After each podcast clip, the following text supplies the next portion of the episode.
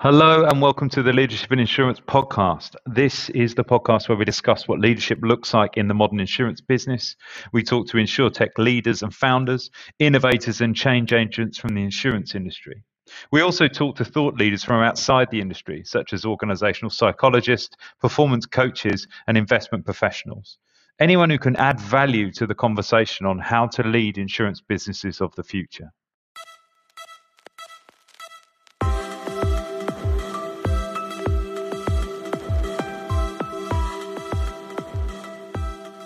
Good morning and welcome to the Leadership and Insurance podcast. I'm your host, Alex Bond, and I'm very lucky today to be joined by Chris Finan from ActZero. Chris, good morning. How are you doing? Morning, Alex. I'm great. How are you doing? Yeah, no, very good, very good. Um, I always like the pretense. You know, we've been chatting for about ten minutes, but we have to throw it out like we've just met. So, um, I, I always want to do. I want to do that that podcast where you just sort of start and just start recording, but um, we have to be a little bit more formal than that in, in SureTech land. We, we like some formality. So, um, but look, you you involved in really interesting business. There's loads to talk about, um, but I always like the guests to introduce them, their own business first. So it'd be great if you could introduce yourself and, and the business and what you guys do. Yeah, I'd be happy to. So I'm Chris Finan at ActZero. Uh, we are a uh, cyber insurance, uh, excuse me, cybersecurity provider. We're just talking about cyber insurance. We uh, provide services to small and mid-sized companies, uh, really focusing on delivering, you know, holistic security to them. Uh, really, the easy button. So if you work with us, we help you make sure that you've got visibility across your environment and that we're stopping those attacks. Uh, you know, when we first see them, not when they actually affect your business. So uh, we use um, some artificial intelligence to do that really efficiently and do it really fast.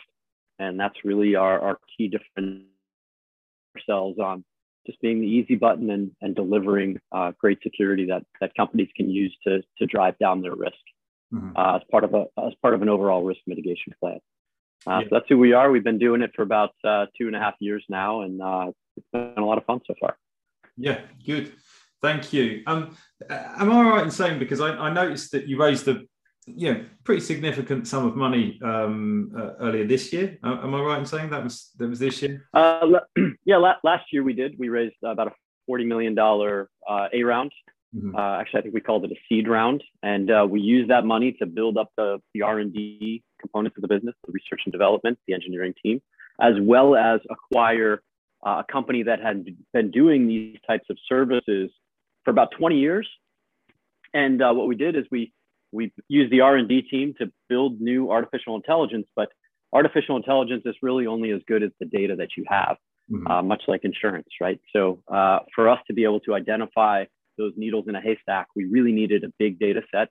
Uh, by coming together and merging these two companies, we're able to bring that artificial intelligence, fuse it with a uh, great data set of you know, actual cybersecurity activity, and uh, really bring it to fruition uh, much sooner than we would have been able to otherwise. Mm-hmm. We're now seeing the results of that in practice uh, in the market now as we apply uh, this joint offering together. Mm-hmm. Mm-hmm.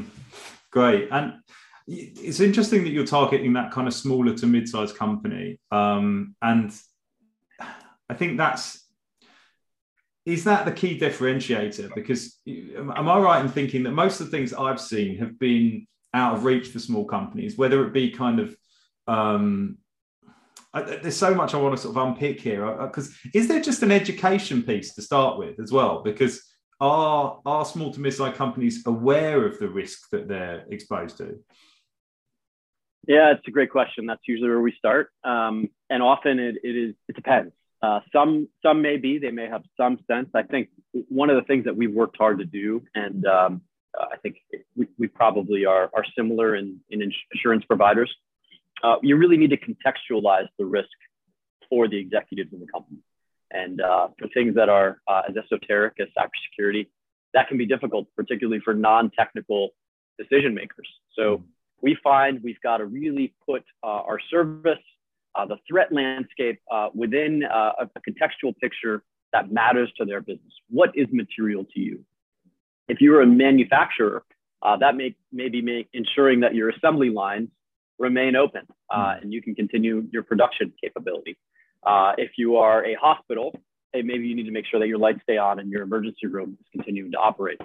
So uh, for us, you know, it's all about taking this very abstract concept uh, that may seem opaque to non-technical decision makers and making it much more approachable in terms of what we can deliver, the value, uh, and overall the risk picture. We want to give them uh, a realistic sense of what they're facing, how that might fit into their overall risk uh, mitigation strategy, and then what role we can play.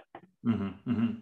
And I suppose how do you do that education at scale? Because that, that's the thing that I would found quite difficult. Because even as a small business owner, um, it was really interesting to me talking to some people earlier this year that were doing personal lines cyber security and, and cyber insurance sorry cyber, cyber insurance i'm doing it now um, people were buying personal line cyber insurance and i found that really interesting because it makes sense it's a risk i'm exposed to um, I probably should have some. I don't. I don't think I've got any specific cover in my own insurance policy. Um, so yeah, education at scale, I would imagine, is one of the biggest challenges. Um, how do you how do you get around that? That's probably the hardest thing that we grapple with. Yeah, uh, you know, because every every industry, every different size company is going to be facing a slightly different risk. What type of data do they have? You know, the data that they're trying to protect is it the assembly process? You know, what, what do they hold dear? And again, I think this is why ensuring that we can help them contextualize what we do and the cybersecurity risks within their, their already developed, we hope, risk mitigation plan. Uh, we find that that works. Now, how do we do it at scale? Well, uh, we've, we've been working on this. Uh, one of the things that we've developed is something that we call our maturity model uh, that simply takes uh, all the different elements of um, visibility that we have. Uh, and that may start with an external, you know, publicly available data scan uh, of an industry or of a company to see, okay, what's happening in this industry? What's happening to manufacturers, you know, mid-sized manufacturers in North America right now? Well, they're under attack by ransomware uh, criminal groups uh, who are trying to extort them for money and, and very often leaking their data mm. as well for, you know, kind of a double extortion. So we know what that risk looks like generally. Uh, then looking at their environment, we can begin to understand uh, the vectors uh, that those criminal organizations would take to affect that organization. And, and we can start to sit down and have a very rational discussion of, you know, here's what the risk looks like to you. Here's how we understand it. Um, you can look at our maturity model and you can now begin to filter this and understand it in a couple different dimensions. Uh, if you if you're a manufacturer, you may be looking at something a compliance framework like uh, NIST 800 171 uh, is a very common compliance framework that uh, chief information security officers or chief information officers are looking for to understand the maturity of their environment and external auditors, suppliers, partners are also looking to benchmark their environment against.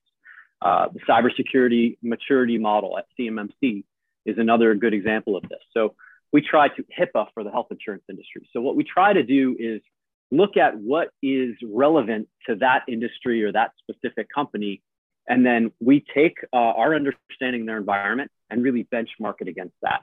Mm-hmm. And then over time, we, we, to demonstrate value, we show them how we can help them improve against that set of benchmarks. Mm-hmm. So uh, for us, doing this at scale is very tricky, especially when you're trying to serve a broad swath of, uh, of industry verticals.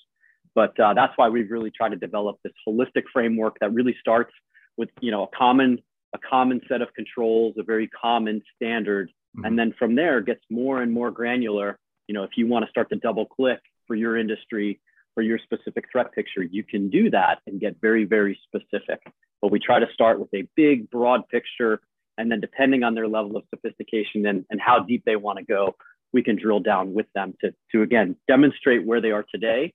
And then we hope show them progress by means of uh, delivering a Mm, that's really interesting because I, I, as you were talking, I, I was just looking at the parallels with some of the work that's been d- done in the ESG space in the on the insurance side. So, so what you've got is you've got various levels of awareness of, of, of kind of what an ESG framework would look like in respect to insurance, um, and you've got you've got the insureds that are on different parts of their journey. So what you can't do is go, oh, we're only going to insure you know this band of people with this level of sophistication because you're not growing from a mercenary's perspective you're not growing your business pie because you're not there's not you're not helping people get to that level. Um, so that kind of walking people through awareness of where they are and then presumably helping them improve along that kind of framework to being more sophisticated. And then you can start to add on these kind of additional points which you know enhance their security even further. But you've got to kind of start with you know where are you and how can we help you get to the next stage presumably? Yeah. Yeah you've got to make it approachable. And you know the analogy that i love is uh, the trainer at the gym. We don't just parachute in and deliver security. It is done in partnership with these firms because again they they know their risks better than we do. We can help them with the mitigation plan uh, and with the actual control monitoring. But you know they have to guide us. We have to work together. Uh, if it's only us pushing it's never going to work. They need to pull as well. And so we dedicate a lot of time to showing them that picture but then making it collaborative and making it easy to collaborate. We don't want to ask them to do things that are arduous. We want to you know leverage intelligence leverage our ai to try to tee things up to make it easy. So they just have to hit that easy button when they're ready to do it. But um, it is a collaboration. It's not perfect. We are trying to serve a broad swath and, and increasingly go really down market to the firms who uh, really need it, you know, smaller companies. Uh, that's where we see a lot of really interesting uh, new opportunities in the market, mm-hmm. as well as, you know, on the almost enterprise side of the market, we see a lot of interesting opportunities there. So, uh, very different flavors of uh, prospective customers that we have to figure out how to service and, and do it in a scalable way. I think to your point, that's the, the real challenge that I face every day. Yeah, yeah, of course. Yeah, I think the, the trainer at the gym analogy was one that I, I, I was thinking of as well because the, the, the, and, and I've been very mean because not letting the people in on the podcast. I've got a load of questions lined up, and none of them I've asked yet. So they've um, so yeah. um, but I wanted to lead on to my so my primary question really, and one of the kind of key premises behind me um, wanting to have you guys as a guest was just to understand where cybersecurity and and and insurance overlap. You know where no, where do they meet, and and kind of is it inevitable that cybersecurity and insurance will overlap really? Because I think when we started, we had a blanket. Cyber insurance was this is what it is, this is what it covers, um, and the people writing it didn't really know what it covered because it was too broad. Now we've probably arguably at times gone the other way and, and, and written cyber policies that the wordings of which mean it's kind of worthless because it doesn't cover what we need it to cover. Um, and now we're in this kind of blended model where you need a personal trainer to stop you getting sick so you don't have to end up in the ER and the ER being the insurance world. So that's my kind of analogy. But but where does it kind of meet for your mind and, and where's that kind of neutral point? I think it really comes down to outcomes. You really need to define what you want your outcomes of your risk mitigation, you know, risk transfer plan to be. Mm-hmm. And, you know, ideally with some degree of specificity. So, uh, you know, for us, we talk about maturity model. We talk about, you know, all these different elements of benchmarking uh, their risk, but it really comes down to, hey, what, what outcomes are you looking for in this relationship with your trainer? You know, you want to be able to lift 500 pounds or you just want to be able to look fit on the beach.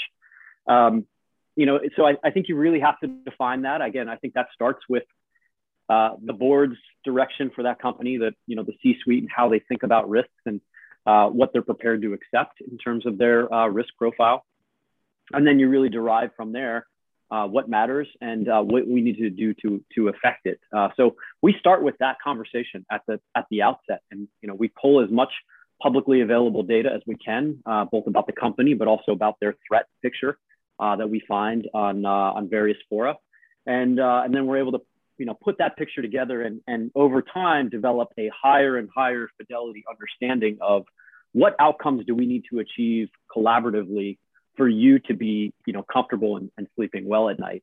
And you know we're going to be able to take you uh, only so far with our prevention uh, and detection response uh, service and then you're going to have to go from there and you can partner with some of our insurers uh, who we've we've also partnered with to then transfer you know the additional risk from there mm-hmm. uh, so we really think uh, if you can identify a set of outcomes that you really need to achieve for your program uh, then it works in everybody's best interest we can really get to ground truth and we can get specific not you know hand wavy. Hey, we can help you do this, but hey, what do you actually need this year? And you know, let's figure out how we're going to get there very efficiently for you within your budget, within your overall strategy, so that we're not disrupting your operation. We're ap- we're actually enabling it. Hmm.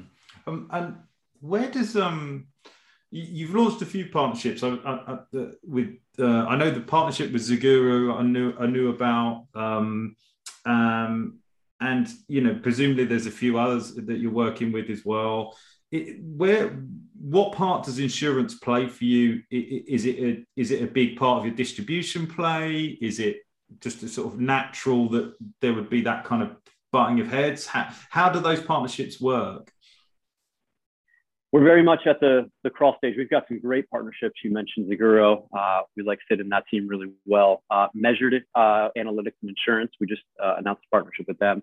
We've also got a partnership with Marsh mm-hmm. Uh, that we will be announcing uh, fairly soon, and we're we're pretty excited to work with all three. today, you know, it, it's very much and it was very much born out of our customers asking us, "Hey, you know, can, can you help us uh, with any recommendations for insurers, right? Do you, do you have any referral uh, partners? So it really just started there and to say, you know, okay, who can we actually bring in and, and give them a nice warm handoff? And then we begin to work with the insurance companies and recognize that, hey, you know what, Th- there is value, that maturity model that I mentioned, all of the work that we do to, to benchmark and understand the risks in their environment, you know, if we can normalize that and, and figure out how to share it with the customer's consent uh, we can help them create a much more efficient underwriting process and give them a much more specific understanding again uh, of the threats and the desired outcomes. Mm-hmm. So, you know, now we're looking at some of that. How can we share information uh, with with the client here and and have the client bring in that insurance partner to make this a lot more seamless and ideally even dynamic so that you know as they go to the gym and they work with us and they get stronger and stronger and stronger uh, they should see a, a, reduction in their insurance premium because their risks are, are going down as well mm-hmm. as they shrink that attack surface. So, you know, we really want this to be, it's, it's, a little bit static today, but the vision that we have is I think some of the, uh, the, the cyber insurance companies now we're seeing that are really leaning into the analytics element of this. We recognize that there is an opportunity to share data and potentially even share frameworks for measuring and assessing risk. And I think that's the really exciting thing is that we could be on the verge of moving to a much more dynamic model where you're beginning to see risks change, uh, you know, the, the risk picture change month over month as people are committing to go to the gym regularly and dedicating those internal resources with the right, you know, suite of uh, vendors supporting them, of course. Mm.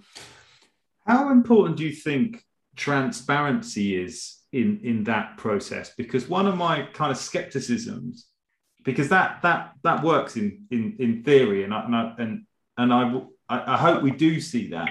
But one of my skepticisms about these types of, particularly with cyber, um, and this might be unfair, but you know, it's uh, it's about asking unfair questions sometimes. Is that it, it, cybersecurity and, and and and cyber, particularly for a small business and, and medium-sized business, you're generally selling services or buying insurances or, or, whatever from an unsophisticated perspective. You know, if you're a small business, you're probably not aware of the risk. Now, um, because cyber uh, threats are so dynamic and, and there's such a kind of continuous uh, change on what the threats are, where they're coming from, um, do do we really think it's likely that, that the costs will go down or, or will it be something that you know it'd be very easy to hide behind oh it should be going down but there's new kind of cyber attacks that on the rise so i tr- just wanted to kind of ask a question about kind of transparency and and how we assure that and and yeah I, have not i've not asked the clearest question but uh, hopefully you understand my meaning. No yeah i'm picking up what you're laying down. Uh, we we see this every day. Uh, let me let me start with the transparency element of the question. Uh, I think for us, we want to um, we want to develop as much client understanding of their environment and what we do. And what we find is the more involved they are, the, the better it is, not just for their risk mitigation, but actually for our renewals. Mm. We find it makes a, it makes us stickier because they, you know, it, it's re- again, this is a really esoteric. concept, right? And the, the things that we defend against, and you know, our artificial intelligence working in the background to block ransomware in real time. Uh, you know, I, who understands that stuff? Like I, I barely do. Uh, so, you know, if I'm asking a CIO uh, to come and understand the value of our service, I, I, need them to be willing to roll up their sleeves and, and get into the, the, the problem space with me a little bit in order to really appreciate the full value of what we're doing behind the scenes. Because ideally, we're never calling them, right? They never see anything. We're making everything happen behind the scenes where we're just helping them sleep better at night. They're not getting that call in the middle of the night. Um, so, how do you demonstrate value? Uh, it's very difficult unless you're prepared to be very transparent about what's happening mm. and give them a look behind the curtain. So, you know, we, we, are trying to do that, but but in a way that doesn't just make their eyes glaze over, right? But actually makes it real and meaningful to them because it is material to their risk uh, their risk posture. Uh, so, you know, we find that, and that is a big part of our our go-to-market strategy is to figure out what level of abstraction of the threats, you know, the threat landscape, the threat actors, the dynamism that is happening, uh, do they need to have to understand and appreciate the value of our service without giving them too much and overwhelming, right? And, and they're busy people. Um, and then, you know, to, to address the second element of your question, you're absolutely right. Uh, we notice the, the attackers are getting more and more sophisticated. We really try not to use fear uh, to sell. And it, it is a fine line between giving them that realistic picture without, you know, being too overwrought. Mm-hmm. We never want to do that. Um, but again, if, if we can strike that balance, if we can uh, create sort of the right level of abstraction to understand the problem and how it fits in with their strategy, you know, that that's our sweet spot. And uh, again, you know, when we when we're able to do that well, we, we find that these customers stick with us for a long time because they do they, it's a great partnership right? Mm. they're getting stronger uh, we're we're helping them get stronger and so they, they they experience that value. And you know i would just say we absolutely do. Um, we do see we find it is easier to protect environments where the customer is proactively working to reduce their attack surface. It is less for us to have to defend and especially in the era of you know, COVID driven remote work where you now have people not working from a single office and a single uh, firewall network, but rather, you know, all over the globe, right, or all over a continent, uh, this becomes a harder problem. It, uh, we're dealing with much more complex IT environments that are more difficult and um, dynamic uh, from week to week to, to really understand and learn how to defend. So the more we have that client engaged to help us understand their environment and you know cl- close and lock the doors wherever we can point them out the mm-hmm. easier it is for us to defend against an ever evolving uh, criminal threat which we absolutely continue to see. And again that's why we we've got an enormous data science security engineering team. I think we're, we're a little bit unusual for a company our size to have a, a, a data science and security engineering team this big because we need to constantly be innovating at least at the pace of the attackers but ideally even ahead of them uh, mm-hmm. to, to keep our customers ahead of that threat. Mm-hmm. Uh, they don't always see that all that stuff that's happening in the background. So what we can focus on is the security of their environment and what that means to them in terms of those outcomes that I that mm-hmm. I talked about. Mm. Yeah, that's, that's thank you for that. It's um, it's an interesting parallel between what you just said there about the, your services and the insurance industry, anyway, because ideally um, I run my medium-sized manufacturing business. I get ActZero to kind of protect me from cyber threats, um, and I never speak to you because you do it all in the background. Um, and insurance is the same. You know, insurance is protecting me against you know some some some very true risk. Um, but ideally, I never have to call them. And and then it's what's really interesting about that is that you have the parallel problem of how do you engage with your um, end consumer in, in a way that's kind of meaningful and interesting. Let's be honest. You know, um, I'm a guy that works in insur- insurance, and we're always saying on this podcast that when I buy insurances, I still don't read the wordings. You know, I, I, just, I just, I don't. Nobody wants to read. I'm the, glad I'm not the only one. Yeah, yeah, yeah. Nobody wants to read the 12 pages of wordings, and there's a little bit like that. I would imagine with with your service, there's a little bit of I know what I want from it as a consumer. I want you to protect us but to a certain extent, there's there's I want to understand as, as little as I need to and as much as is useful. And there's a, there's a, there's a magic balance there. So it's that's quite interesting. Um, but but leading on to your team, you, you, you're saying huge data science team, engineering team to keep constantly keep ahead of the threat. Is that where? Because I always think that this is like a systemic risk to the insurance industry because where we used to underwrite cyber cyber policies and they were very kind of vanilla. Now it's like, well, what is and isn't a cyber threat these days? You know, if it if it if it can if it can impact an oil pipeline and, and, and, and blow it up, cause property damage, what does it come under? And it obviously, you know, ultimately it's all about kind of tra- tracking back. But how is the industry supposed to keep up to date with this? Um, and, and, I suppose the sort of follow up to that question as well is that you've obviously been running the business for two and a half years. And I appreciate some of that was in stealth mode, but uh, presumably the kind of you, you, might have seen you've seen two things: the threat change and the insurance industry change. Um, is it feasible that the insurance industry can keep up to speed with the changes and the dynamic environment in, in your uh, in your experience?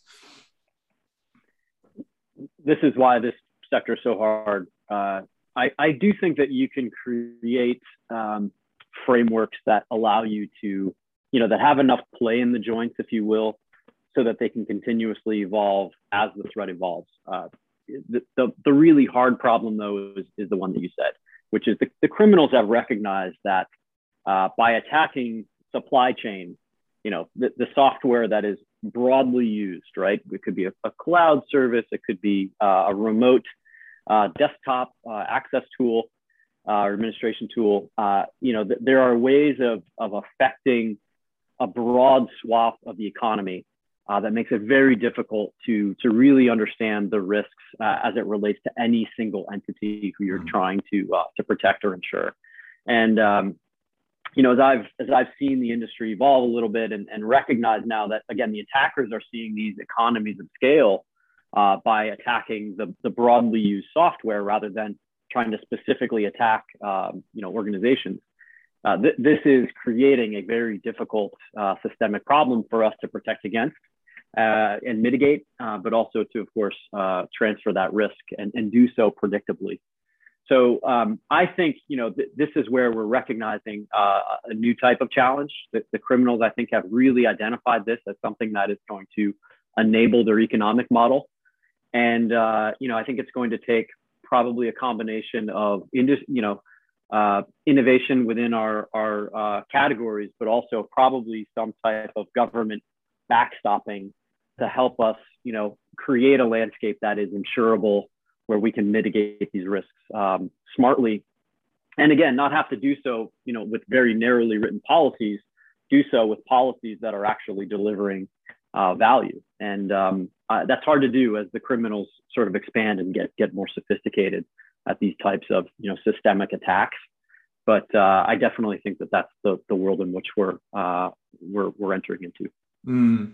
Yeah, because I mean, the partnership piece for me is the only bit that makes sense. Um, the alternative being that businesses like ActZero, um, obviously the opportunity would be there to offer your own insurance policies as well, um, either on an MGA model or, or uh, is that something that was ever considered or not at all?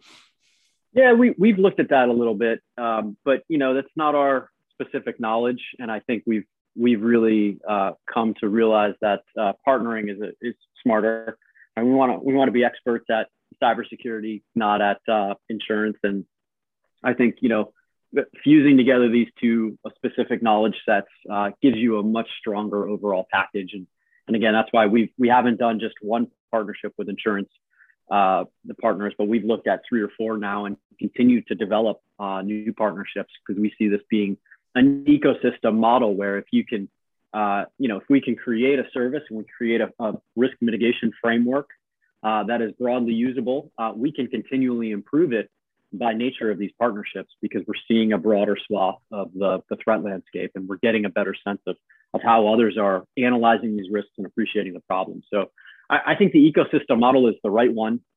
Much like the criminals who are attacking these companies, uh, they too use this affiliate system to really broaden their reach and their skill sets, I think we have to employ a similar defense strategy uh, if we're going to to meet them here and, and join the battle. Mm-hmm. So, in terms of um, the business, I'm, I'm always interested in this, and I'm just going to switch gears a little bit. Um, you, you, you, yourself as the COO and your CEO, um, uh, you guys worked together before um, in in in government, and I wanted to kind of I wanted to pick up like sort of funding because obviously it was down as a seed. It makes more sense now. We know it was to, it was put together to um, you know acquire a business. That's why the round was so large. But when you see seed and then you see sort of forty million dollars, you go, okay, seeds are getting bigger than they used to, so that's quite interesting. But but I, am also, I think seed A, B, the, the, terms are starting to kind of you know intersperse and, and, and sort of become a little bit meaningless. Um, however, um, I wanted to talk to you about teams. Um, you know, how important for you and your business was it to have the right team? Um, and then, of course, what I'm really getting to is like how how much do you think it impacted your ability to kind of go out and raise capital? Um, that sort of having the right team. So glad you asked that question. It's a great question. Uh, it's everything. You know, I, I, will tell you plain and simple. Uh, you know, if you if you want to be able to do this at scale and be successful, uh, when you are facing uh, the type of threat actors and sophistication in this landscape and how quickly it's moving, you, you can't do it with just a few people and you can't do it with a uh, really centrally managed, centrally controlled system. You've got to not just hire great people or partner with great uh, institutions. You've got to really then empower them to go out within their specific domain expertise and affect the problem. And so, uh, for us, you know, raising that initial round of funding uh, and being able to do so where we could go and build uh, the team with the right set of skills across the board to do this at the right level of experience uh, was instrumental. I mean, that that was the key more than anything. I mentioned the data that they had, but they had some fantastic people who had been working together for a long time to to affect this problem. So when we brought them together with, uh, and and this is a group that had been largely based in Toronto, Canada, Mm-hmm. Uh, we brought them together with a group of very talented data scientists, security engineers, uh, cloud, uh, you know, cloud uh, data engineers who are used to doing this at the big tech companies at scale. Mm-hmm. Uh, we, we brought these sort of two worlds together, merged them and integrated them into a single team. And I think that more than anything has been the secret to what has allowed us to, um, you know, make this model successful, at least to the point we are today. It has been the people. And I, that's where I spend 90% of my time uh, in simply recruiting, uh, coaching, you know, empowering, thinking about the resources that they need to go and do their job, innovate, and be thinking about, hey, what, what are the next threats that we're going to face? Uh, how do we get ahead of them? How do we deliver better service uh, to our customers? I think uh, for me, first of all, that that's the most fun part of my job is that coaching element of it but I also think it's, it's the key. And especially in this environment, uh, the, the, macro conditions that uh, the pandemic has created, mm. uh, and doing so remotely uh, from, from our garages or you know uh, living room, it, it's very difficult to do that. And I think create that very coherent, uh, but yet mission driven type of organizational ethos. But that's something more than anything that we really focus on. And we think it comes down to, you know, can you inculcate the right values? We've got a set of values that uh, aren't just you know up on the wall somewhere.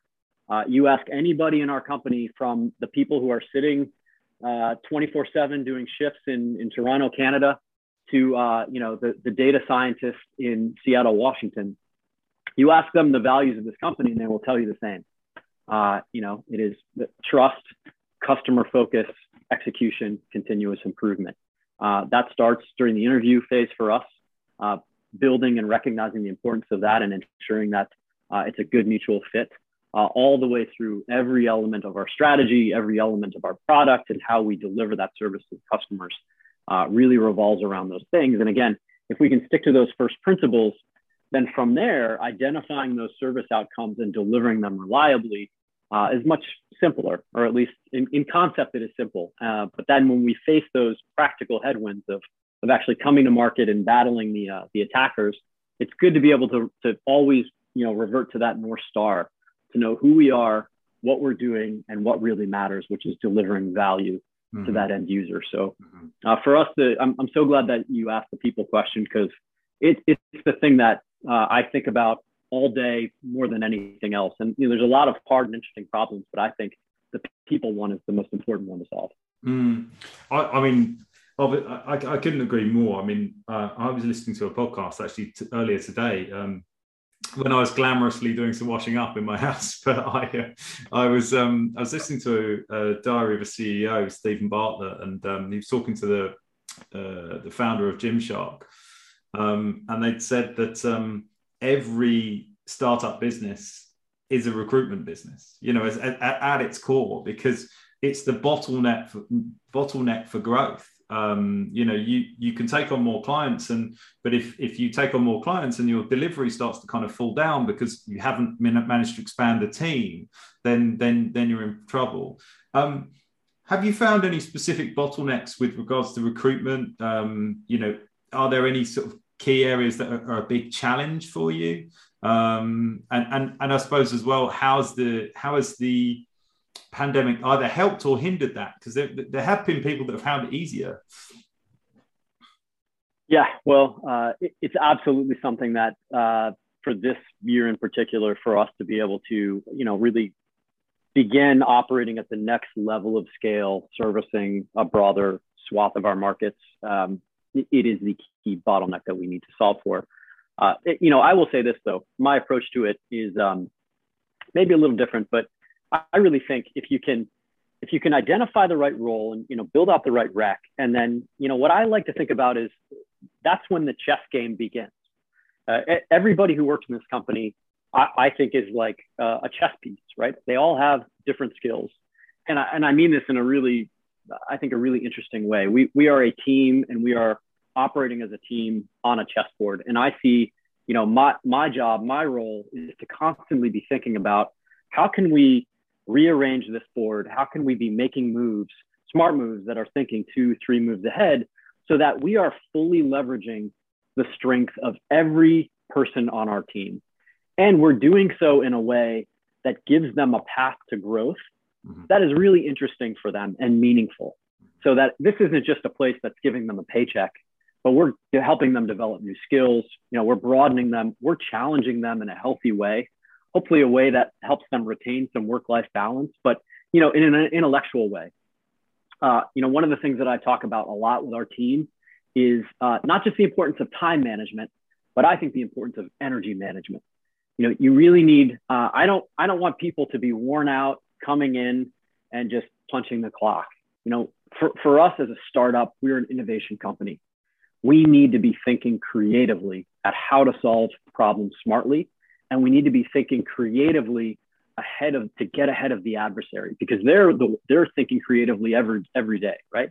So you know, for us, uh, that's really I think the magic is when you can get the right people, you can really empower them, you can give them room to really grow, and then you know get out of the way ensure that they're supported, ensure that they have what they need, ensure that they've got that you know mission and the strategy uh, fully understood and, and they're excited about it, and then get the hell out of their way and let them do their jobs really well. Uh, just be there to enable them. At that point, I'm more logistician than anything else, trying to, to you know clear brush and make sure that they've got the next uh, element of supplies waiting for them when they get to their next milestone. So, um, you know, that's how uh, we like to think about this. And again, as we as we grow this diverse global team, I think that becomes more and more interesting to do because now we've got more layers of people. We've got you know now we've got directors who are managing, senior managers who are managing, you know, very senior uh, individual contributors around the world. And so as we grow into these new uh, functional specialties, uh, it really becomes a, a much bigger chessboard with a lot more specific skills who we've got to be thinking about and always staying ahead of so that they've got that growth path that they're excited about. I think if we can get that right, then recruiting new people to come into this culture where they say, hey, I'm not just valued for what I'm doing today. I'm valued for the potential and what I'm excited about. And the more creatively I solve problems, uh, the more interesting challenges that I'm going to get. I'm going to get those growth opportunities and those those leadership opportunities. That's the other thing that we talk a lot about is uh, leadership exercising leadership is not a function of title. Anybody can be a leader. You know, it, may depend on the problem. It may it could be a meeting, but anybody can assert leadership at this company. Mm-hmm. Uh, and that's what we want to be doing again on behalf and in service of our, our clients and their protection. Mm. Yeah, I think that's so important. That leadership point right at the end there, I, I really resonates with me because something that I became aware of is that in my in my arrogant youth, in my arrogant youth, I was very much I wanted to lead, I wanted to manage, and I had therefore I had to manage everything. So it was every meeting, and I was I was all that everything's bad about management. And then as soon as I realized that my role was to hire people that were better at things than me and let them run with the things that they're better at. And, and that meant if there's a meeting around that thing, it doesn't matter if it's my team, it, it's their meeting. You know, it's it's it's all about kind of getting out of the way. But um took me a very long time to learn that. But you know, that's that's the way it is. Um Chris, I'm really conscious of time. So thank you very much for being a guest. I just what I always like to ask people this, but it's particularly prescient because we're in 2021 just, but it will be 2022 when this comes out. So, um, what's what's happening for you guys in 2022? Is there any kind of just continuation or growth? Are there any kind of milestones out there? It'd be lovely to hear about what's ahead.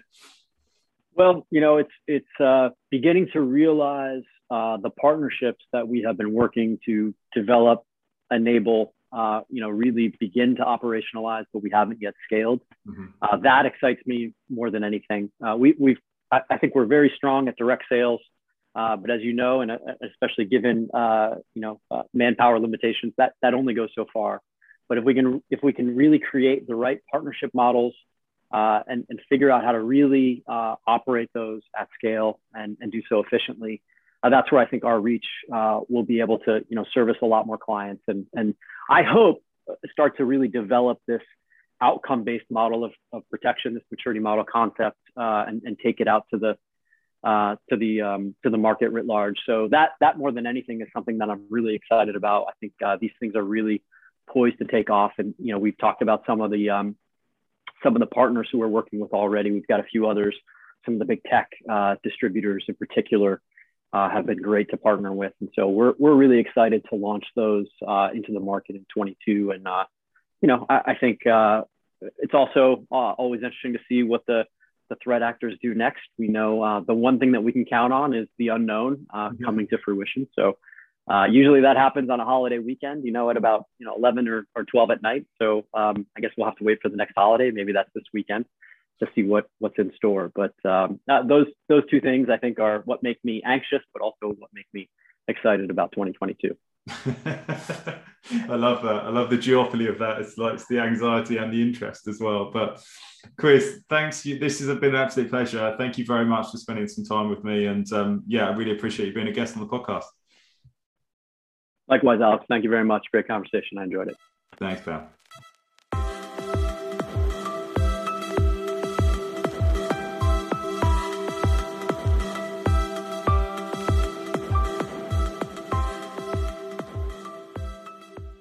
As always, this podcast is brought to you by FinPro Search Partners, often simply known as FinPro. FinPro is an executive recruitment business working in the insurance and insurtech space on an international basis.